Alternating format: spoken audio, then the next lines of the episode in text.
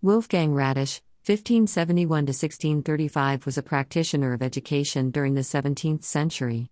His work during his lifetime was mostly a failure, but time was a better judge of his practical insights into education. In addition, Ratich was an early influence on Comenius, who was one of the greatest educators of all time. Ratich studied philosophy and theology at university with the goal of becoming a preacher.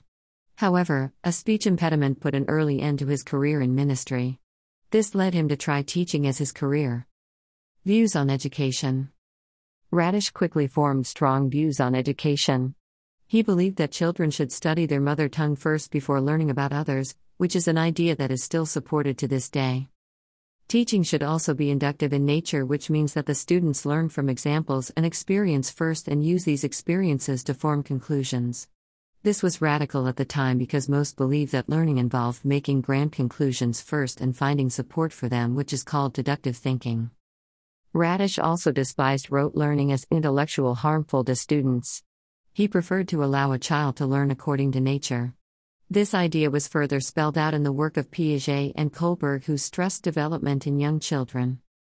Language teaching method. Ratich's method for teaching English was methodical, to say the least. His method included about six steps.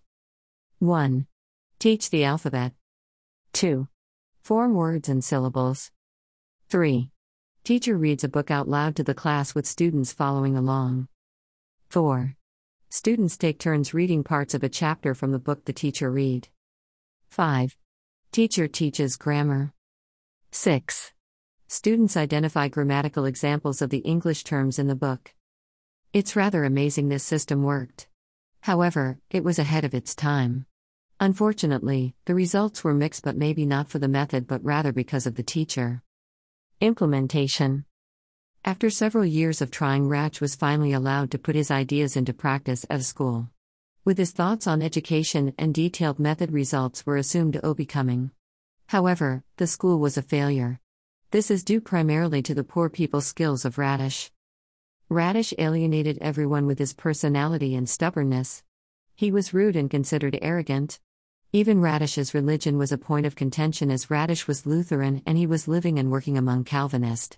Eventually, Ratich irritated the prince and was thrown in prison for a while before leaving. Conclusion. Ratich and many had the right ideas and wrong personality. His ideas were revolutionary and in many ways laid the foundation for ideas in TESOL, such as inductive learning, the use of authentic reading, et cetera. Ratich's only problem was Ratich, which may be one of the lessons a young Comenius learned when he visited Ratich's school.